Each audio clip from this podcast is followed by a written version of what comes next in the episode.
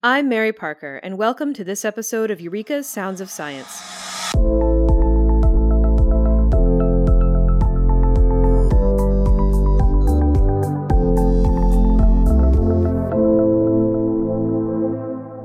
Nothing can make up for the devastating losses caused by the COVID 19 pandemic.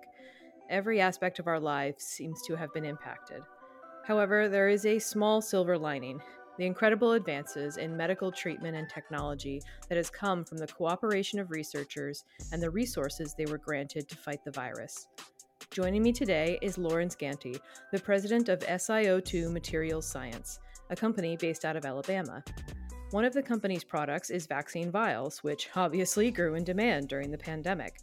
He's here to discuss how COVID impacted his company and the greater trend of COVID's overall effect on emerging medical technologies. Welcome, Lawrence. Welcome. I'm uh, happy to be here. Thank you very much. We're very happy to have you. So, can we start with a little bit about your company's history? When were you founded? Sure. So, SiO2 Material Science, we were founded in late 2012 and we were kind of a, a spin out of another company called CSP Technologies uh, which which was making plastic uh, tubing for the medical device industry. Mm-hmm. Um, and we spent really the last, I would say, eight nine years doing research and development of of coming up with this new material, which is what ended up forming the, these new COVID vaccine vials. Mm-hmm. And can you describe the vaccine vials? What are what are their strengths? So the vials themselves, normally vaccine vials or medication vials are typically using traditional glass. So they're they're a small glass vial. Mm-hmm. What we've done is we've invented, uh, you know, a new material which is a hybrid of glass and plastic.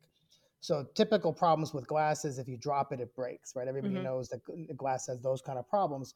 There are other problems in terms of delamination, uh, where you have metal particles and glass particles that come off the vials uh, into the medication. Those are kind of well known in the industry, but there hasn't really been an alternative. So mm-hmm. over the last 10 years, what we've done as a company was try to eliminate all these kind of problems and invent effectively a new material, which is a hybrid. It fuses glass and plastic. So the outer shell, the vial itself is plastic. It's a polymer. It's unbreakable. You can run it over with a Hummer. You can drop it out of a building. it, it, doesn't break. Um, but the inside of the vial has a microscopic lining of glass, and it's hmm. pure SiO2. Hence the name of the company where it's you know 10 times or 30 times thinner than a human hair. So you don't actually see the glass lining but it has all the protective barrier properties of glass. Hmm. glass as, as we may or may not know is often used in packaging when you need to keep out moisture and keep out oxygen. And most of these biological drugs and vaccines need to have stability against moisture and against oxygen coming into the container Mm-hmm. Uh, that's why you don't see typical plastic vials being used for for medication. Right. That that makes sense. How does the process work? Like, how do you get this thin layer of glass on top of plastic? So it's it's a it's a process that's called plasma enhanced chemical vapor deposition. Mm-hmm. Uh, it's a technology that was invented many years ago and, and used for in the microelectronic space. So you're typically seeing this kind of plasma deposition used in microchips, you know, places like Intel, Cisco, mm-hmm. you know, places like that. But they've never been successfully applied in a medical setting. And, and the main challenge with medicine is that you can't you can't have a 99.9% barrier, right? You have right. to have a 100% barrier. Whereas microelectronics, things that are not being injected into your body, you know, it's close enough, right? But for us, being able to come up with this technology was really what we spent the last 10 years was how do you create this microscopic layer of pure glass without affecting the integrity of the plastic vial but at the same time ensuring and guaranteeing that you have 100% coverage uh, and that's mm-hmm. what we've been doing over the past years yeah, Charles River has a department that does endotoxin testing and all those sort of things. And this is obviously the sort of thing that would totally need an endotoxin test because it goes into the bloodstream. So like the glass is thick enough to like prevent any microbes from entering into the specimen itself. Absolutely. So we've done so we've worked with Charles River, River Labs, we've worked with a number of other testing labs. So the typical things that they test for is they test for whether you know microscopic entities can go in and out of the container. Mm-hmm, But mhm. also, what they also test for is that you know plastic and glass have things called extractables and leachables. Mhm. These are things that come off the actual container itself. It's it's inherent to the material. And what they're testing for is how much of that is coming into the into the substance or coming into the liquid of the vial. Um, and we're we're crystal clean. I mean, we're better than plastic, and we don't have any of the problems of glass. So that's why we like to say that we have the best of both worlds. Cool. We have all, all the protective qualities that are needed from glass uh, in terms of oxygen and moisture barrier, but we don't have the typical um, endotoxin profile of plastic. Uh, we're, we're a much cleaner substance. So we're equivalent to glass and we're equivalent to plastic, and we've eliminated all the drawbacks of both. Yeah. This is completely on a separate topic, but now I'm imagining sort of a car windshield with this very thin layer of glass over plastic, making it, you know, maybe not so um not so prone to cracking if it gets hit by a pebble on the highway, but that'd be pretty cool. But Well, there are actually, so we actually are working with various government entities on various applications. Um, so on the one hand, you're taking this application and, and we've we've used it for biological syringes. We've used it for vaccine vials. There's even uh, a leading baby bottle manufacturer that got a you know one of the top uh, ten products of the year by Time Magazine.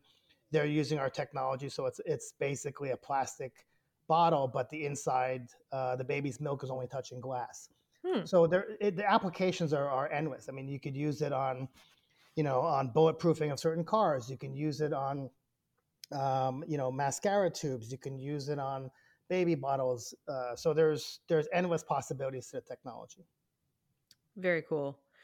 And just out of pure curiosity, can any of these be made from recycled materials? I assume they can't be recycled afterwards because of the bonding. That's correct. So you, well, the thing is, it, they can be recycled depending on the use. Hmm, So okay. a, baby, a baby bottle can be recycled because arguably you're using you're only using milk. Um, if you're using a drug, drug drugs are not drug containers are not able to be recycled. They're they're treated as medical waste. Mhm. So it doesn't matter if it's plastic or glass.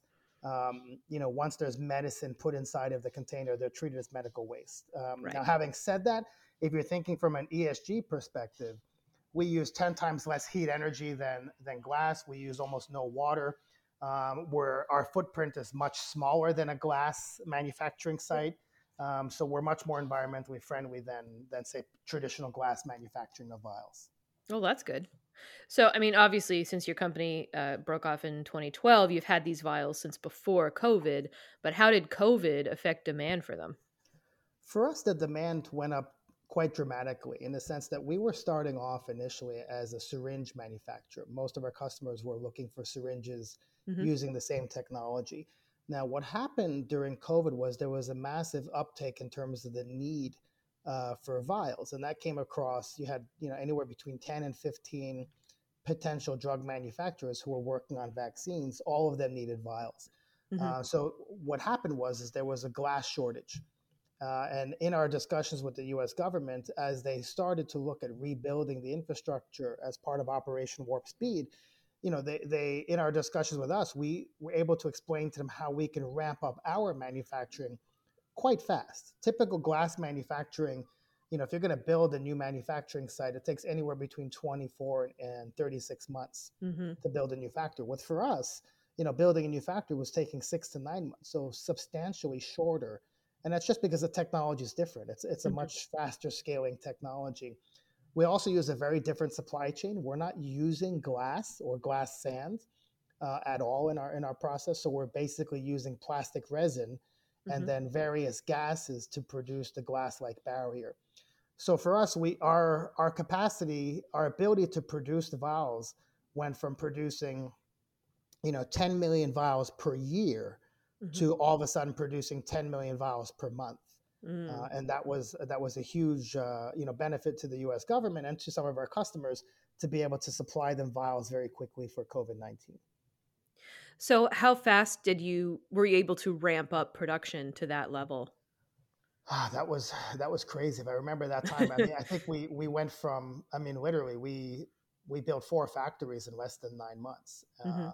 and these are kind of greenfielded factories. So we ramped up very quickly. We went from you know 10, 10 million vials producing on an annual basis to producing that much on a monthly basis. Um, and and demand and that and we were not meeting the demand that we were required to. So that was, mm-hmm. you know, we we continued to scale since that time. Yeah, and it seems like demand for the vaccines and for boosters and for you know subsequent variations are is probably going to be continuing. Although you know, hopefully, if we're lucky as a species, not to quite the same extent that we've had to to get to where we are now. No, correct. I mean, and and the thing is, what happened with this is that there was so much uncertainty, mm-hmm. right? P- even to the point where people were saying we didn't know how many doses they were going to fit in a vial. So, you know, initially we were thinking, okay, we're producing 10 million vials per month. Um, you know, that's 120 million vials per year. But people forget that that translates into 1.2 billion doses, right? Because you're talking right. about, you know, 10, and now it's actually 15, 10 to 15 doses per vial. These are multi-dose uh, multi-dose vial. So, you know, and along with that, being able to, you know, put together shipping studies, it's not just producing the vial, you're producing a substantial amount of data, substantial amount of documentation, mm-hmm. evidence to submit. You know, our customers, when they submit their regulatory approval, they're submitting the approval of their drug or vaccine inside of our vial or inside of our right. Container. Yeah. Yeah, and I think that's kind of a something for people to keep in mind when people talk about um, thinking that the vaccines were produced so quickly it's it's not so much that the the science wasn't there it's like that's really what got them through the science was there like we'd already studied you know mRNA vaccines we'd already studied other coronaviruses and companies like yours had these systems in place to scale up production quickly that you know kind of really saved the day in terms of putting this stuff out there as quickly as possible well, yeah, and, and, and to your point, right? We were working with these mRNA vaccine companies way before COVID, so they had mm-hmm. done what we call stability testing of their of the type of drug or type of vaccine inside of our containers, you know, for months, many months beforehand, almost, you know, in some cases, sometimes multiple years of data. So it's not like all of a sudden here comes this new vaccine vial and a new mm-hmm. vaccine, and you put it together right? The, the work has been done, as you said, for for many months before COVID even hit. Yeah, exactly. I, I really try to emphasize that with people when they ask me, you know, if you know, working in the drug industry, how did we get these vaccines so quickly? It's like, well, the bedrock was there, mm-hmm. and we had an incredible motivating factor, and also funds from the government to offset risk for companies putting a lot of energy into something that they weren't sure if it was going to work or not. So, correct. Yeah. So how much how much lead time did you get? Um, like three months. So, Sounds about right. You know, yep. Three three months from you know to go from zero to a hundred, and you know as soon as possible. So there was, I mean, it, it was kind of like just go, run, run as fast as you can, and put everything yeah. together. And um, you know, we ended up doing. People think, and it's very interesting. People think that that people did shortcuts it's actually the other way around because you can't mm-hmm. really do shortcuts in pharma. You mm-hmm. need the data and documentation. What we ended up doing, we actually ended up spending a lot more money on overdoing things, right? right? Or, or having studies done multiple times because you couldn't afford to say, okay, if this sample wasn't working, submit another one and wait another three months, right? It was yeah. really was okay. You have samples, send them all, get them all tested, and then come back and then we say okay well then you ended up scrapping or throwing out a bunch of stuff which okay at the time it was speed was more important than than cost. Yeah yeah. And things were being done concurrently. It's like they might right. be manufacturing the the vaccine itself and you're vac- manufacturing the vials and you guys are hoping that your timelines will meet up but you don't mm-hmm. know for sure. Right. Yeah right. So speaking of which bringing in the bigger picture what are your views on how covid has shaped innovation generally I thought that there was a lot more emphasis on collaboration. Mm-hmm. Um, if you had asked me six months ago, I would have said, yeah, definitely this has driven collaboration. I actually don't know if it has, right? Because I, I kind of see pharma almost reverting back to being isolated, you know, mm-hmm. in individuals again. Um, what I do think has happened is that, you know, you mentioned mRNA vaccines being around for some time or the technology being around for some time the general nature of pharma is, you know, you're not, it doesn't pay. I hate to say this, but it doesn't pay to focus on, you know certain tropical diseases or certain Mm-hmm. vaccines which you know might only affect a small population Right. right so what happened was nobody was focusing on some of these covid type of vaccines because all right it's a vaccine where everybody was focusing on was cancer Right. right? Yeah. everybody focuses on cancer. All the cell and gene therapy is focusing on rare diseases. You know there's more money there.